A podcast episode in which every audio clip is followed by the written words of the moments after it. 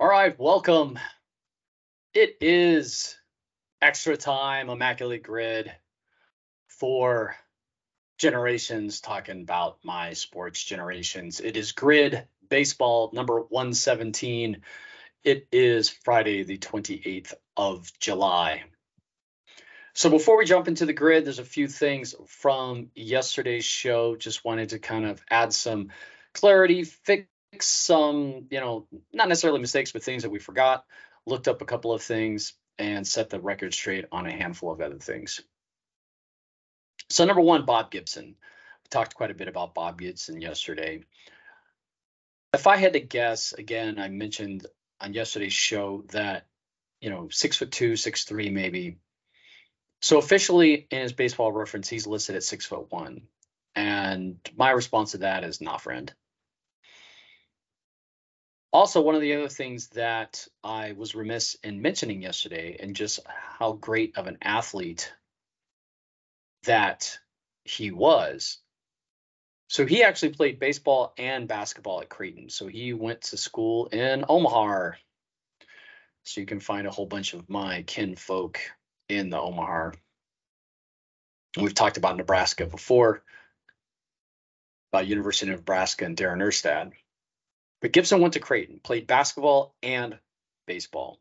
His first professional season was not with the Cardinals.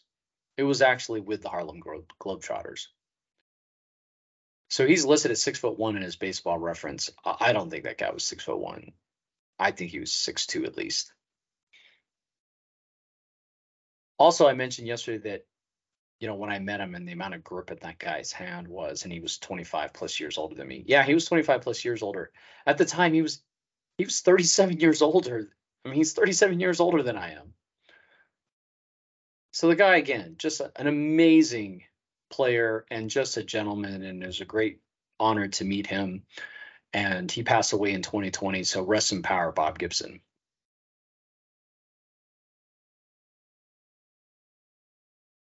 So another gentleman that we mentioned was Stan Musial. So I did get a chance to meet Stan Musial that same day. Stan Musial was born in 1920.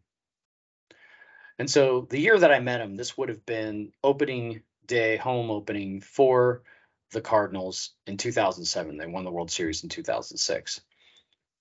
Musial would have been 87 years old when I met him. And his baseball reference says he was six feet tall, which it was hard to tell. I mean, the guy was 87 years old, so he kind of hunched over. Definitely, the years had had wizened him, but you know, even then, that guy still had a grip. And he passed away in 2013. So rest in peace, Stan Musial. So one of the things that I said in yesterday's show that I thought he led the league or career wise led in total bases and partially correct. So he was the career leader in total bases. But however, he was passed three times, or excuse me, twice. And there are only four total players with 6,000 or more total bases. So number one is Hank Aaron, 6,856.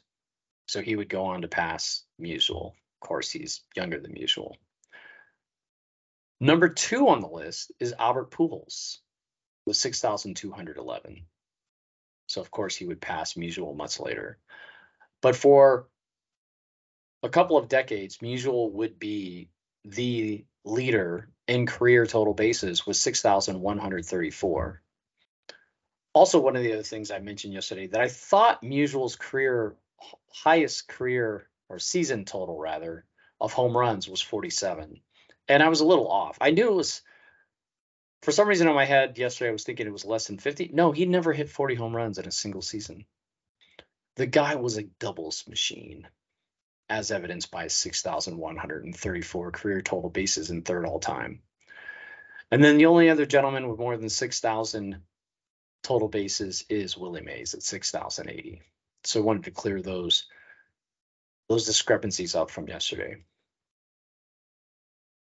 Another note that we mentioned yesterday was the 1989 Braves, and we postulated that we believed that the Braves finished last in the NL West. And we were correct. They did finish sixth, which was last in the NL West. They finished with a record of 63 and 97. They were 28 games back of the first place San Francisco Giants at 92 and 70.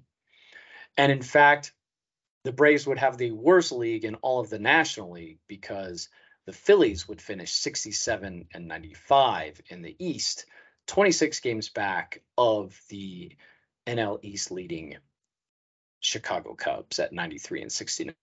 So wanted to clear that up. Or just give you a little more context there. Also in 1982 Cardinals, when we were trying to think of the players that were on that team, we made a few mental or memory mistakes. So number one, Vince Coleman was not a Cardinal yet. He would be a rookie rookie in 1985. So Cardinal, he was not a Cardinal. Lonnie Smith very much was the starting was one of the starting outfielders for the 82 Cardinals. Secondly, boy, Ted Simmons, I don't know, we were off by a decade as far as who the starting catcher was for the Cardinals. So it was actually Darrell Porter. And of course, reading these names after the fact was like, oh yeah, all right, now I remember. But you know, trying to reach back that far, we're talking 40 years now. Trying to remember who we were trying to think of. And then we also, I think, maybe might have mentioned Terry Pendleton, very much a Cardinal, but he was not on that 82 team. And in fact, it's just one of those funny names that you totally forget and totally random out of nowhere. But the starting third baseman for the Cardinals on the 1982 World Series winning team was Ken Oberkfell. And it's funny. I mean, I totally, as soon as I read it, I'm like, yeah, he was totally there. Of course he was. But I, I remember him as a Brave. He would go on and be a Brave and, you know, solid defensively, not a whole lot of pop for a third baseman. I don't think he ever hit more than, I don't think he ever hit 20 home runs in a single season. But he was very much the starting third baseman for the 1982 Cardinals.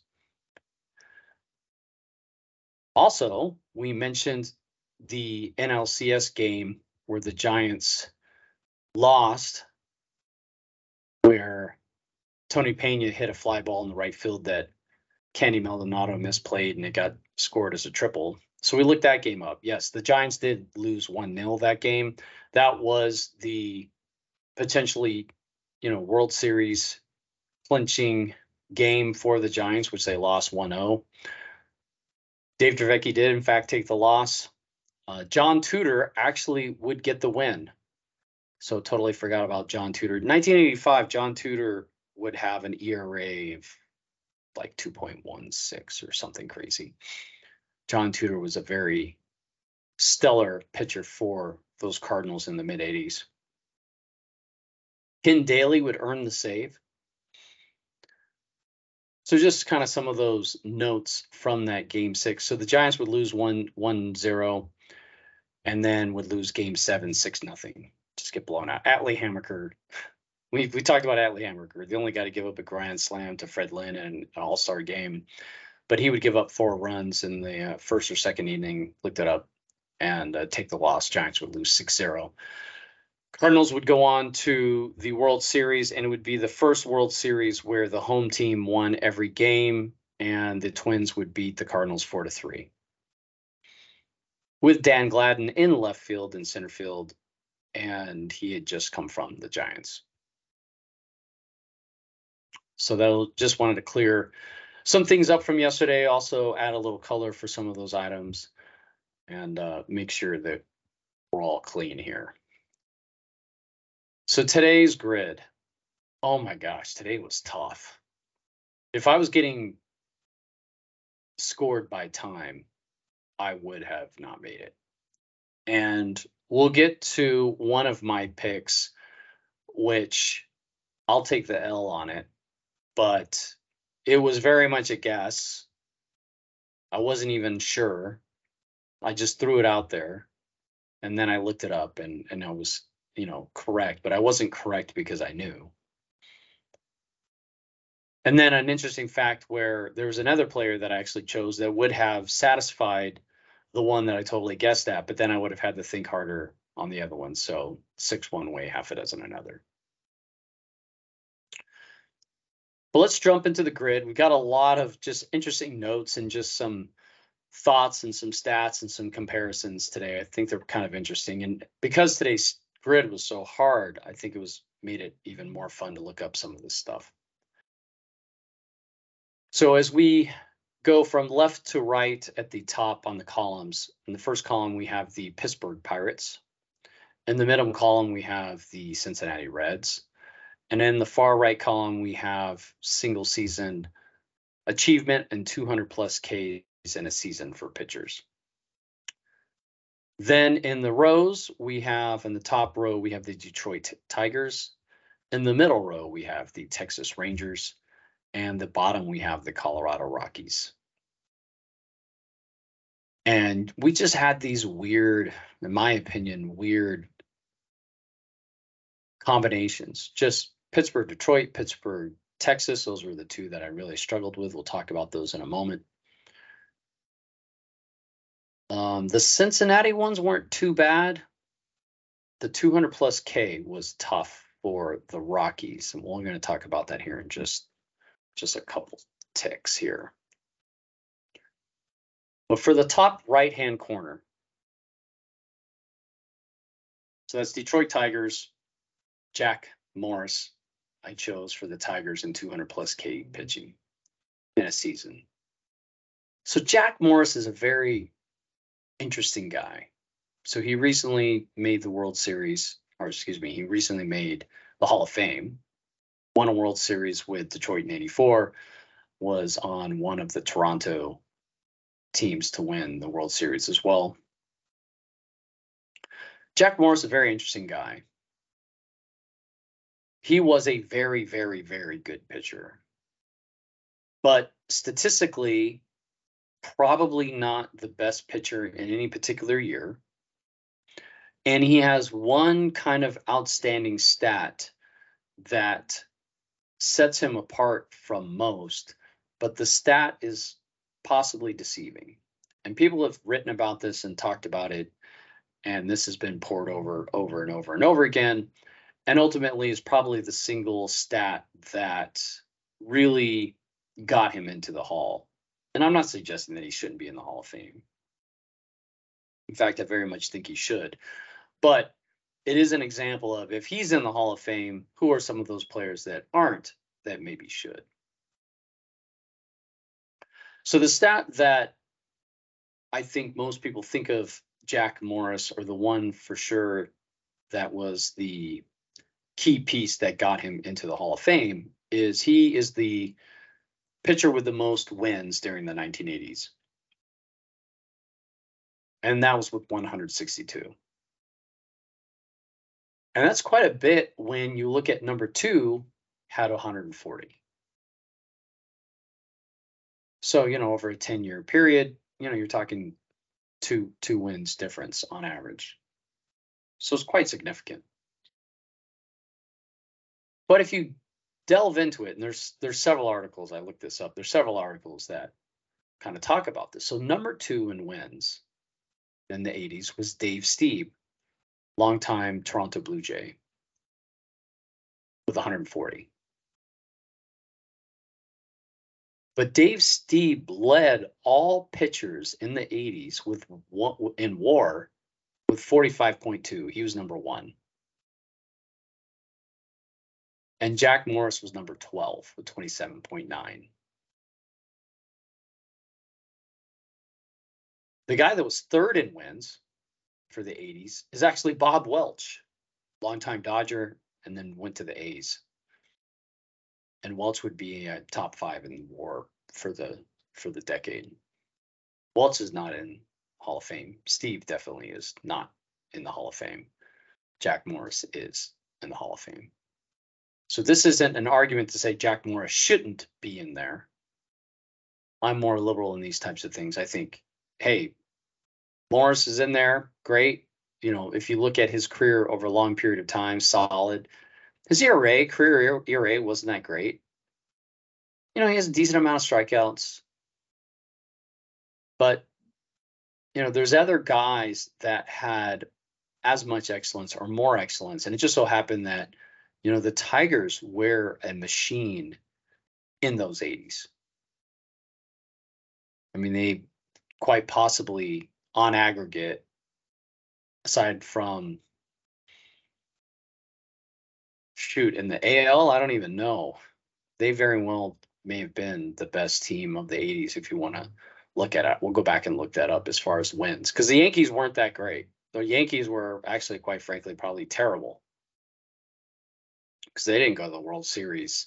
You know, they went to the World Series in what 1983 and lost that World Series.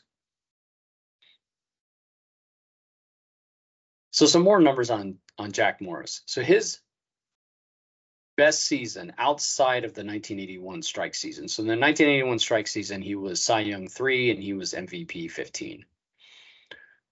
But his best season is probably his 1983 season where he, you know, was full full regular 162 game season. Cy Young number 3, MVP number 21. He would have a 4.0 WAR, he would lead the league in innings pitched with 293.2. He would lead the league in strikeouts with 232, and he'd have a solid ERA at 3.34. So that was Jack Morris's possibly his best season ever was 1983. That year, LaMarr Hoyt would win the Cy Young. He would lead the league in wins with 24. He would have an ERA of 3.66, and his WAR would be 3.7, so below even Jack Morris's. Here's where it gets interesting. Hoyt wins Cy Young. Morris finishes third. Finishing second was Dan Quisenberry. So he was a longtime reliever for the Kansas City Royals. He would lead the league with 45 saves, and he would lead the league in WAR at 5.5. You're saying he's a reliever. How, how the heck did he leave the league in WAR? Well, this is, and we talked about this the other day. As a reliever, he pitched 139 innings. So he's pitching two thirds as many innings or more than what starting pitchers are doing today. So starting pitcher, if they're hitting 200 innings, that's pretty amazing. And he's did 139 as a reliever, 45 saves. Leads the league in WAR with 5.5. Finishes second in Cy Young in 1983.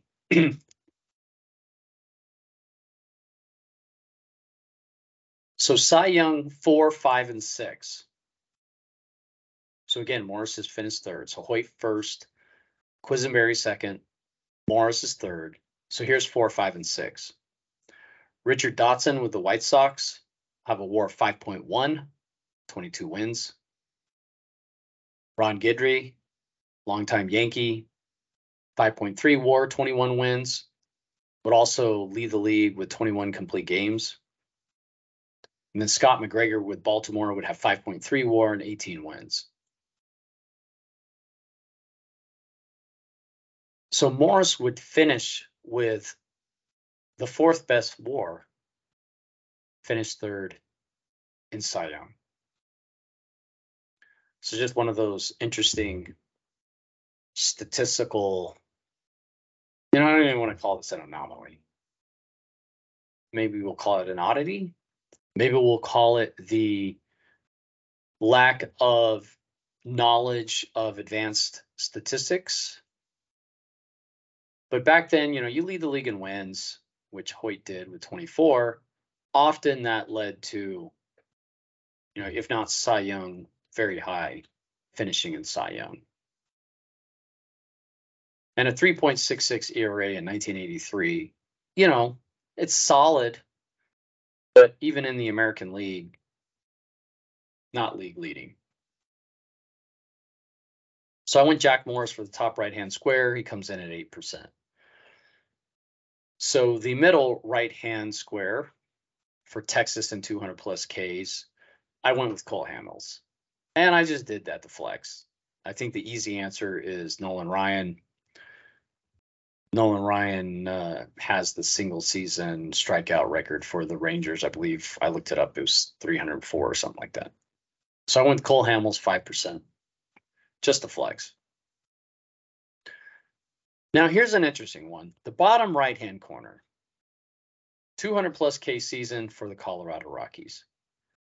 And I got this one pretty quickly, but I was thinking, are there any others? I don't know of anybody else that struck out more than 200 batters for the Colorado Rockies. So I went with Ubaldo Jimenez, and he used to just dominate the Giants, just dominate. And you go back and look in his career, and maybe it's because he played in Colorado, his home games were in Colorado. But I mean, he would just you know, seems like he would always take a no hitter against the Giants into the fourth, fifth, sixth inning, something like that.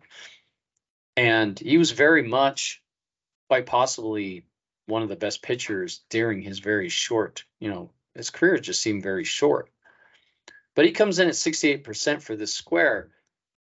But I had to go and figure, you know, I had to go look this the rest of this stuff up just because, like, okay, give us a point of reference. So Ubaldo Jimenez in 2010 struck out 214 batters. That same year, he finished third in Cy Young with seven and a half WAR, and he had a 2.88 ERA. Now that's pretty impressive. 2.88 ERA pitching in the cozy confines of Coors Field. But that year was also the year of Roy Halladay, and he had an eight and a half WAR and 21 wins, which would lead the league in both. Halladay would have a 2.44 ERA. And then he would lead the league in innings pitched with 250.2. He would lead the league in batters faced with 993. Now keep that in mind 993. This is going to come up again. 993 batters faced. Roy Halladay led the league in innings pitched. Just keep that number log, lodged in your brain. He would lead the league with nine complete games. He would lead the league with four shutouts. Number two in Cy Young voting was Adam Wainwright. He would have a WAR of 6.2. He would have 20 wins, and he would have 242 ERA. So again, another example of where, not saying WAR is the only metric, but where based on war, the order of Cy Young was not in order of the war rankings. And you got to remember, Jimenez was pitching in Coors Field. I mean, come on. So then you say, all right, well, who are the other guys that pitched for the Rockies and struck out more than 200 batters? And it's like, I don't know. So I had, I had to look this up. 1999, Pedro Astacio struck out 210. That that's just one of those. Okay, who knew? Astacio would also be a Dodger. But the career or single season leader, all time leader for the Colorado Rockies for strikeouts, the number is 230. And the guy did it in 2018 still pitches for the Rockies. He's actually on the IL right now.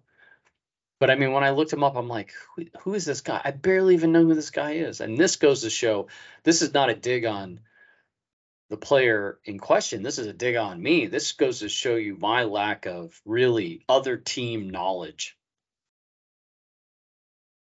outside of the Giants since 2016. So German Marquez has the single season record in strikeouts for the Rockies with 230. Who knew? I don't. Know. It wasn't me. So bottom right hand corner, I went Ubaldo Jimenez with 68%.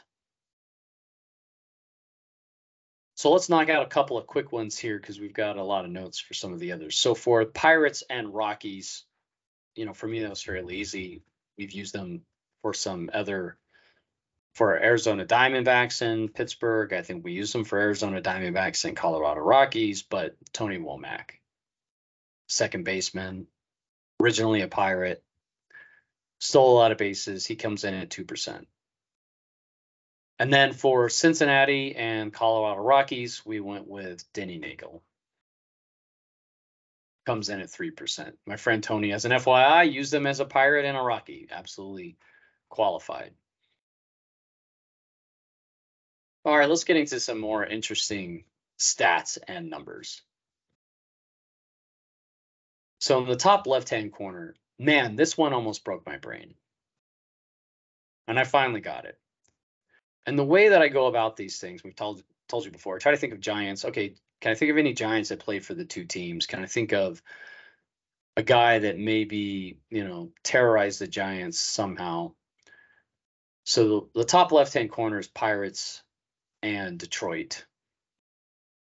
And then I, after I if I can't figure it out that way, I start going by positions. I start I think, all right, who are all the first basemen I can think of that you know played for the Pirates? Not necessarily for both teams, but just you know who played first base for the Pirates. All right, uh, Sid Bream.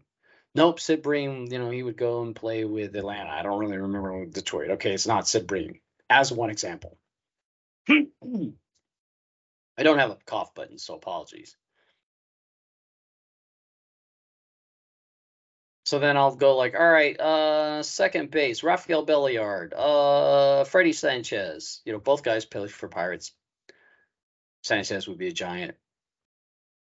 You know, none of those come to mind as Detroit. And I go by position by position, and I go by different eras. Andy Van Slyke Bobby Bonilla, Barry Bonds, Willie Stargell, Dave Parker. You know, I try to figure out can I figure can I think of somebody that was on any of those teams that would become a Tiger. Jay Bell. And then I'll go then I'll go the opposite direction. They're like, all right, all right, Detroit, Alan Trammell, Lou Whitaker, you know, Darrell Evans, and try to figure it out that way. No dice. And then I finally go, ah, we just used them the other day. Bill Madlock we used them for pirate and I think it was three three thousand or three hundred average with over three thousand at bats, something like that. But Bill Madlock absolutely was a was a Tiger the very last year of his career. And so I got that right. Bill Madlock comes in at three percent. But when I went back to go look at Bill Madlock, the other thing that I didn't realize is his first appearance, right? He was a Cub. He would finish in top three in Rookie of the Year. We'll talk about that here in just a moment. But he was a Cub, played there a couple of seasons, won a couple batting titles with them. We're going to talk about that here in just a moment. But then he was a Giant. And then the Giants would send him off to the Pirates in that 79 season, and he would win a World Series with the Pirates and spend a few years with the Pirates. And he very much would, his last year was with the Tigers. But his first appearance, his first year, didn't qualify for Rookie of the Year or didn't exceed rookie limits, is probably the better way of saying it. But in 1973, at its age 22, he was a Ranger. So Bill Madlock actually would have qualified for the left-hand middle square, which we'll talk about that here in just a little bit. But Bill Madlock was a Ranger. I totally did not remember that. 1973. But in his 74 season, Madlock would finish third, bat over 300, would finish third in Rookie of the Year voting but he finished behind Bake McBride and Greg Gross. And both of those guys' careers would be over before I really started following baseball. Both of those guys would be out of the league by 1983. I mean, they played a decade. They were all they were both solid players. They both had averages very close to 300. But I never saw them play. I've heard of Bake McBride. I have a random Greg Ghost gross baseball card, but other than that, no real connection to either of those guys. But Madlock would be a Ranger. And then the following year, he'd be a Cub, finished third in Rookie of the Year voting. Then in 1975 and 76 with the Cubs, he'd lead the league in batting. He'd bat 354 and 339, respectively. Then in 1981, as a Pirate, he'd bat 341. And then he'd bat 323 in 1983. In 15 seasons, Madlock would strike out 510 times. Soak that in for a minute.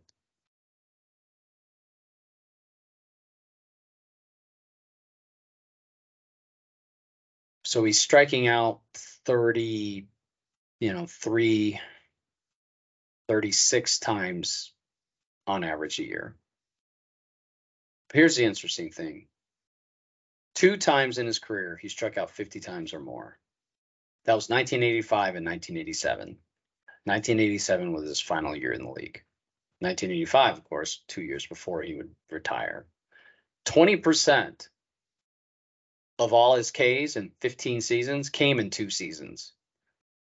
So for 13 seasons, he struck out barely 400 times.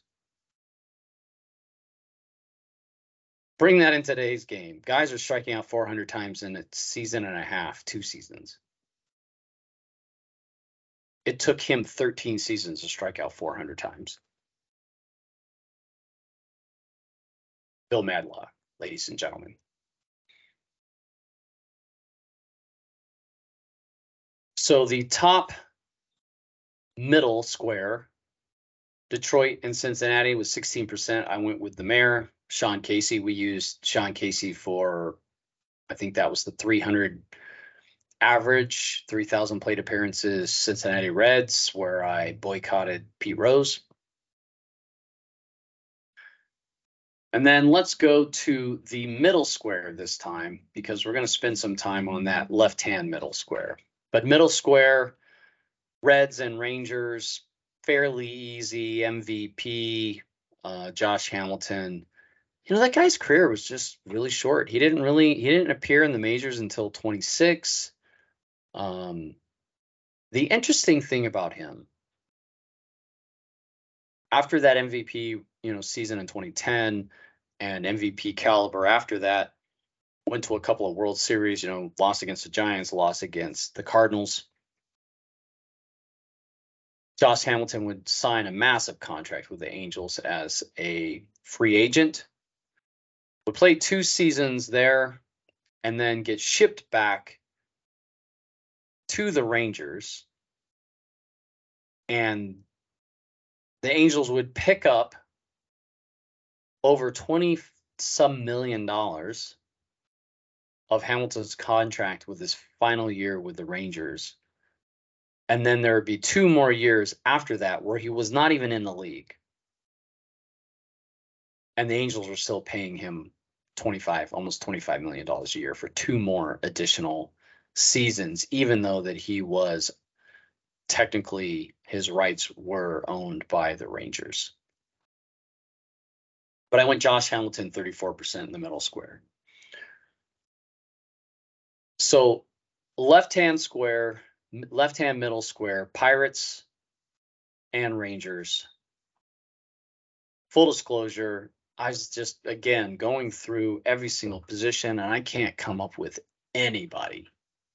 And finally, I'm just wondering, well, I don't really know or remember where Dock Ellis went after the Pirates. So I just went, I wonder if Dock Ellis played for the Rangers. Looked it up. He did. There you go. Dock Ellis, 2%. Not going to take credit for that because I didn't really know. It's just, uh, eh, maybe you did. Dock Ellis famously has stated that he pitched a complete game shutout on LSD. And the guy's quite a character. And, you know, how much of his you know stories are are real and how much of them are exaggerated you know i can't say i don't know but he's he's very much a character in 1971 he would finish cy young number four and he would have an, a war of 1.7 he'd finish 19 and 9 he would have a 3.06 era and he would pitch 226 innings and he would have 11 complete games. I'm just giving you guys that for reference because there's some more that I really want to talk about here in just a sec. And it goes back to 993 batters faced by 2010 Roy Halladay, the Cy Young leader.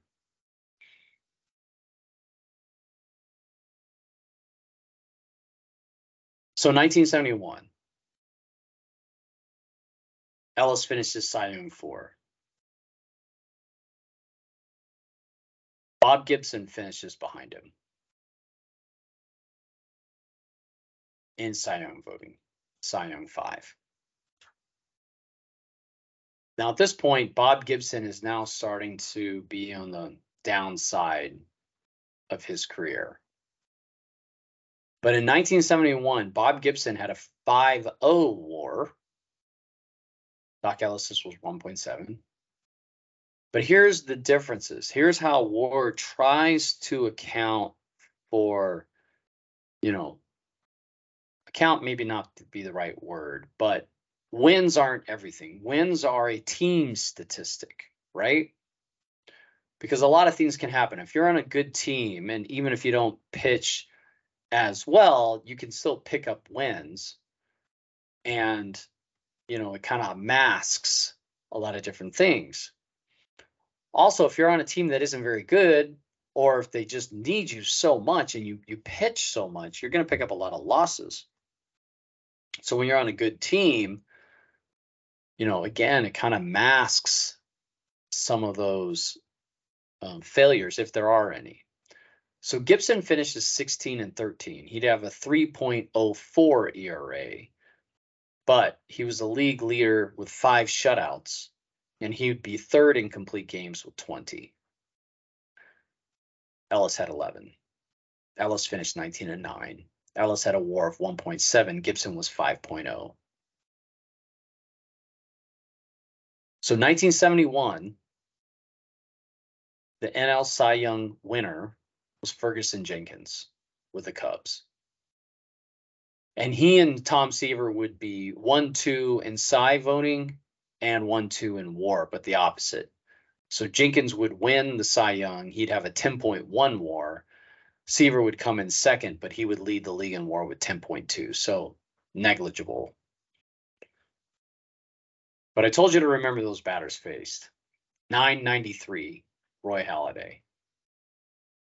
Ferguson Jenkins in 1971, 39 games started, 30 complete games.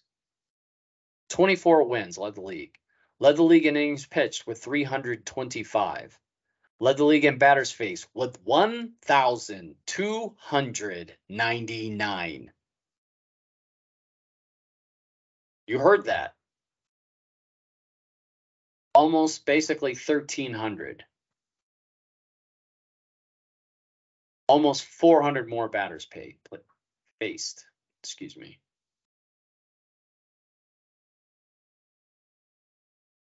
And if I could do math, it was actually 306, but I said 400. He would have an ERA of 2.77. He would strike out 263 batters. Tom Seaver would pitch 286.1 innings, lead the league in strikeouts with 289, and he was the league leader in ERA with 1.76. But even Seaver pitched 286.1 innings. Ferguson Jenkins, 325, 30 complete games. Roy Halladay in 2010 led the league with nine complete games. 993 batters faced. Ferguson Jenkins, 1,299. So now let's take this into comparison to 2022. So the AL leader in innings pitch was Framber Valdez with Houston. He'd have 201.1 innings pitched and he would face 827 batters. So uh, almost 170 fewer, 166 fewer than even Halladay did in 2010. The NL leader was Sandy Alcantara with Miami, 228.2 innings pitched, faced 886 batters. 886 batters versus 993, so 107 fewer versus 1,299 in 1971 by Ferguson Jenkins. So you can see the difference of pitching in the 70s to now. And if we go back into the 60s and before, if you look at Cy, not Cy Young, but if you look at Warren Spahn and some of his innings pitched, I think famously Juan Marichal has a 10 inning 1 0 shutout, something like that. So you look at the innings pitched by these guys, and it's significantly gone down. And one would think or surmise that the conditioning and all those things are so much better. Maybe we should have guys, you know, not getting hurt as much and pitching more. Now, Matt, granted, the mound has changed. The mound got lowered after Gibson had the 1.16, whatever it was, ERA. What was that, 1967? Something like that, 68. So they raised the mound, or excuse me, lowered the mound. But I mean, this is 1971. The mound's already been lowered. And a lot of people have talked about this. I mean, this is not a new subject. This is not a new angle, but it's just interesting. Just the disparity more so, I think, in the batters faced. Because it's not really innings pitch, right? Innings pitch, you can face three batters or you can face 10 batters, 15 batters. You know, they weren't really tracking pitches. So I'm not, I don't you don't really have number of pitches to go along with those batters face, but you at least can get a, a reasonable idea.